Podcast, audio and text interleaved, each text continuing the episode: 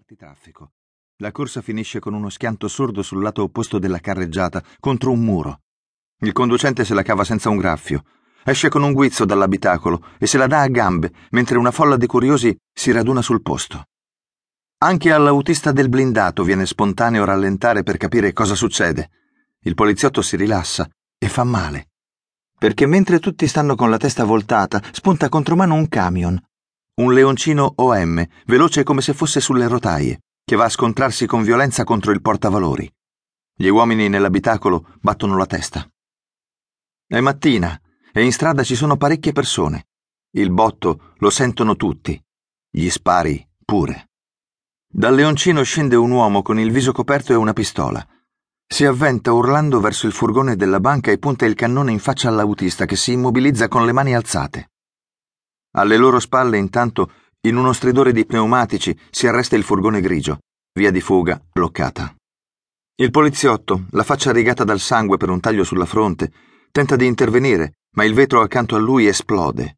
La mazza ferrata che l'uomo sul marciapiede nascondeva in cintura ha fatto il suo dovere. Il cristallo va in frantumi e l'agente di pubblica sicurezza si ritrova la canna di una trentotto Special in bocca. «Non fare l'eroe», gli ringhia contro, e lui accetta il consiglio. Nel frattempo, tre uomini a volto coperto ripuliscono il portavalori e caricano i sacchi con i soldi sul furgone grigio e su una Giulietta Sprint, anch'essa spuntata dal nulla un attimo prima. Nemmeno il funzionario della Popolare ha voglia di prendersi una pallottola. Così rimane tranquillo sul suo sedile mentre gli portano via i quattrini da sotto il naso. Fanno in fretta, meno di due minuti. L'operazione funziona come un orologio svizzero, mentre uno dei banditi tiene tutti a bada con il mitra. Alla fine il furgone parte sgommando, subito imitato dall'Alfa, dalla quale spunta la mano beffarda di uno dei banditi che saluta i curiosi, e qualcuno gli risponde pure. Quando i sei uomini con il volto coperto ripartono a tutta velocità, Antonio non ha alcuna reazione. Continua a fissare sbalordito la scena. Il portavalori sventrato e il Leoncino con ancora il motore acceso. Ed è esattamente in quel momento che capisce che il suo destino è segnato. La data che legge sul quotidiano abbandonato, lì sul marciapiede, da uno dei banditi, gli rimane impressa a fuoco nella mente. ventisette febbraio millenovecentocinquantotto. Quello che per tutti i milanesi sarà il giorno della rapina, è per lui il giorno della vocazione. Deve ancora compiere quattordici anni, ma ha appena deciso che mestiere farà da grande. Lo sbirro. Non l'avvocato, come vuole il padre, o il medico, come sogna la madre. No. Lui, l'adolescente schivo con gli occhi stretti da cinese, quegli uomini che hanno messo a ferro e fuoco via Osoppo, non li vuole imitare, ma sbattere al fresco. Hanno l'aria di pensarla diversamente i tre ragazzini che ciondolano sul lato opposto del marciapiede. Sono tre Ligera, delinquentelli senza armi, ma esperti in borseggi e nei furti in appartamento, le Carbone.